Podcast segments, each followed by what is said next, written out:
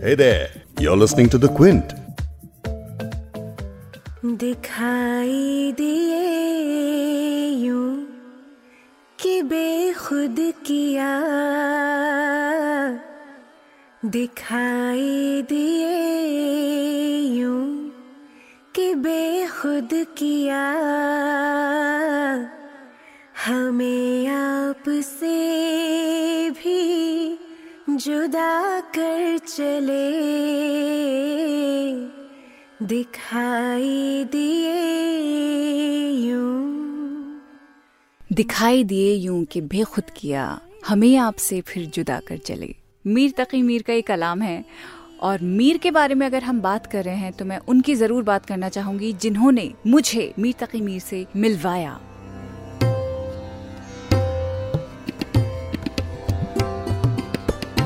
That's right the Quint और Quint Hindi पर ये स्पेशल पॉडकास्ट आप सुन रहे हैं। मीर तकी मीर स्पेशल है। मैं हूँ फबीहा सैयद। उर्दू पोएट्री को समझने की जो शुरुआत थी मैंने मीर तकी मीर से की थी और जिन्होंने मुझे शुरुआत करवाई, मैंने सोचा क्यों ना आज भी उन्हीं से बात की जाए। देख तो दिल की जान से उठता है। ये धुआँ सा कहाँ से उठता है? नाइन्थ क्लास में कुछ नहीं समझ आता था। और अब जब दोबारा से मीर को याद कर रहे हैं तो मैं गई अपनी टीचर डॉक्टर नजमा रहमानी के पास for a special master class on Mir Taqi Mir इस पूरे पॉडकास्ट में सुनेंगे मीर कौन थे? मीर की खूबी यही है कि उन्होंने बहुत आसान ज़बान में बहुत गहरी बातें बहुत दिल की बातें जो मुझे आपको सबको बहुत अच्छी लगती हैं। वो कहीं। किस तरह की शायरी करते थे? मीर की शायरी में तसव्वुफ है मीर की शायरी में इश्क है मीर की शायरी में सरापे का बयान है। ये है Mir. Love loss politics gay culture of eighteen century Delhi Mir ने बहुत से इश्क किए। अमृत परस्ती या गे कल्चर तब भी था। इन सारी चीज़ों के बारे में हमें समझा रही हैं डॉक्टर नजमा रहमानी। लेकिन सबसे पहला सवाल ये धुआँ सा कहाँ से उठता है? देख तो दिल के जहाँ से उठता है ये धुआँ सा कहाँ से उठता है? मुझे याद है फबिया आपने मुझे कहा कि स्कूल में मैंने आपको पढ़ाया था। नाइन्थ क्लास के बच्चों को दिल से धुआँ उठने के मानी नहीं जानते। आपको याद आ गया है शायद? हम्म? रिजा एक स्टूडेंट थी मेरी क्लास में। तो जब मैंने ये शेर आपके सिलेबस में था जब मैंने पढ़ा देख तो दिल के जहाँ से उठता है ये धुआँ सा कहाँ से उठता है? तो रिजा खड़ी हुई और उन्होंने मुझसे पूछा मैम ये बताइए कि दिल से धुआँ कैसे उठता है? इन वाक़ता मेरे लिए बहुत मुश्किल था ये बताना नाइन्थ क्लास की एक बच्ची को कि दिल से धुआँ कैसे उठता है क्योंकि उनके तजर्बे का उनके एक्सपीरियंस का हिस्सा ही नहीं है।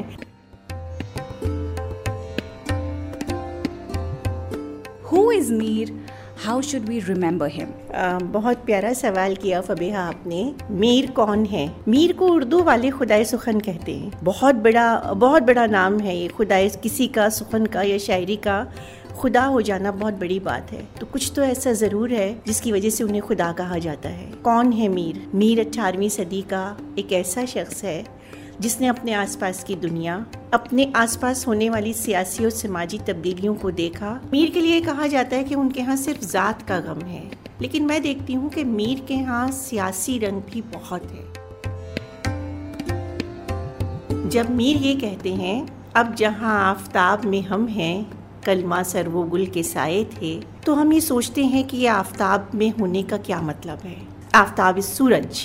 हम्म? आफ्ताब में भरी दोपहर में किसी रेगिस्तान में आप खड़े हैं जलते सूरज के नीचे और कहीं कोई साया नहीं है। तो क्या ये महज एक बात है कि कहीं कोई साया नहीं है आप जलते सूरज के नीचे खड़े हैं? यकीनन ऐसा नहीं है। बात यह है कि जब हमारे आसपास इनसिक्योरिटी बढ़ती है अदम तहफ़ बढ़ता है हमें ये ख्याल नहीं होता कि आने वाले दिन हमारे लिए क्या लेके आने वाले हैं, तब हमें महसूस होता है कि हमारे पास कोई पनाह नहीं तो अब जहाँ आफ्ताब में हम हैं तो सर्वोगुल क्या है? खूबसूरत बहारें, ये रंगीनियाँ हैं ज़िंदगी की। ये रंगीनियाँ कहाँ गईं? अब जान जिसमें खाकी से तंग आ गई बहुत, जिसमें खाकी कहते हैं खाक से बने हुए जिस्म को। इंसान के लिए कहा जाता है कि वो मिट्टी से बना है। तो इसीलिए हम एक मुट्ठी खाक, और देखिए कितना खूबसूरत शेर है। अब जान जिसमें खाकी से तंगा गई बहुत। कब तक इस एक टोकरी मिट्टी को ढोइए? तो हैं क्या हम? अगर मर जाएँ और देखा जाए तो एक ही टोकरी में समा जाएगी हमारी मिट्टी। ये वो ख्याल है या ये वो बयान है जो लोगों को अपील करता है, आज भी अपील करता है। हम जब किसी ख़राब सूरत हाल में होते हैं या डिप्रेशन में होते हैं, तब तब हमें ऐसे शेर बहुत अपील करते हैं। मीर की खूबी यही है कि उन्होंने बहुत आसान ज़बान में बहुत गहरी बातें, बहुत दिल की बातें जो मुझे आपको, सबको बहुत अच्छी लगती हैं। वो कहीं। दिल्ली के थे। अकबराबाद से सत्रह साल की उम्र में आगरा से आ गए थे दिल्ली और जब दिल्ली उजड़ी और इतनी बुरी तरह उजड़ी कि वहाँ रहना मुश्किल हो गया तो लखनऊ चले गए थे। मगर बहुत तकलीफ़ के एहसास के साथ लखनऊ गए थे। सर्वाइवल तो सबको चाहिए होता है तो दिल्ली के शायर थे, अदीब थे, फ़नकार थे। वो एक के बाद एक दिल्ली छोड़ के जाने लगे थे। उनके बारे में कहा जाता है कि जब वो सफ़र कर रहे थे तो रास्ते में वो बैलगाड़ियाँ पहले तो चलती थी, उसी में सफ़र कर रहे थे। तो मुँह फेर के बैठे रहे, किसी ने पूछा कि आप बात क्यों नहीं करते? तो उन्होंने कहा, इन लोगों से बात करूँगा तो मेरी ज़बान ख़राब हो जाएगी।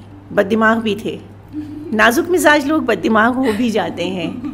दिल्ली छोड़ के जब गए और दिल्ली पे नाज बहुत था तो वहाँ एक मुशायरा था लखनऊ में। दिल्ली छोड़ के लखनऊ गए क्योंकि लखनऊ उस वक्त तक बर्बाद नहीं हुआ था। तो लखनऊ के मुशायरे में लोग जानते नहीं थे कि ये मीर हैं। किसी ने पूछा कि आप अपना तारुफ, अपना इंट्रोडक्शन दीजिए तो उन्होंने कता पढ़ा। कता एक टुकड़ा होता है कई मिसरों को, कई लाइनों को मिला के। अब कता भी आप सुन ही लीजिए, जब ये सारी बातें हो रही हैं तो।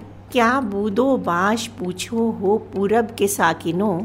हमको गरीब जान के, हंस हंस पुकार के। दिल्ली जो एक शहर था, आलम में इंतखाब, एकदम सेलेक्टेड दिल्ली जो एक शहर था, आलम में इंतखाब। बसते थे मुंतखब ही जहाँ रोज़गार के। यानी दुनिया के सिलेक्टेड लोग क्रीम दिल्ली में बसती थी। बसते थे मुंतखब ही जहाँ रोज़गार के, उसको फलक ने लूट के वीरान कर दिया।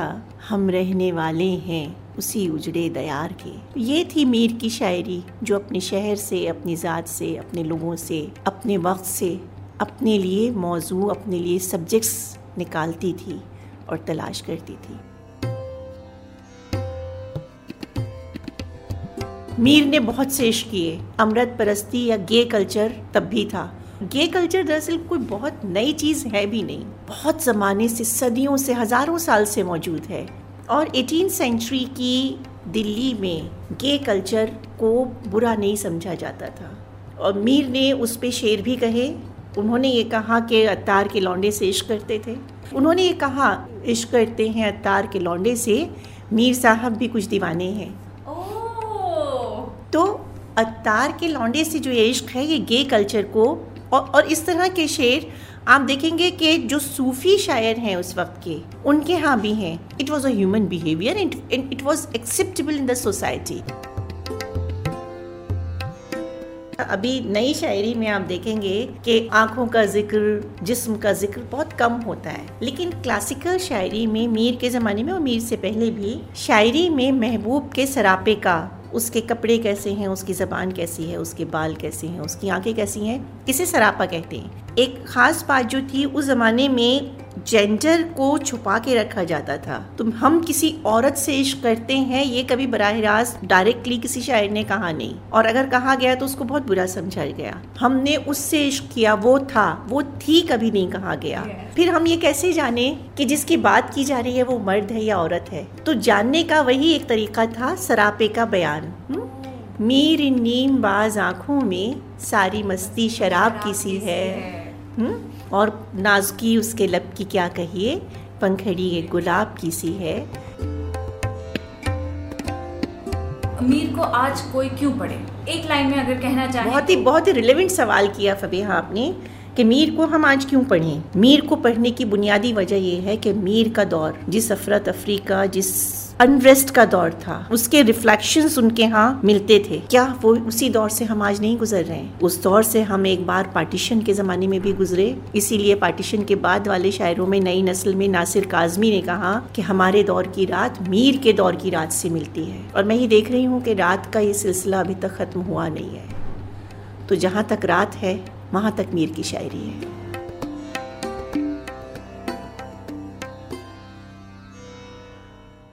बहुत आरज़ू थी गली की तेरी। बहुत आरज़ू थी गली तेरी। सोया से लहू में नहा कर चले। दिखाई दिए किया। हमें आपसे भी जुदा कर चले। दिखाई दिए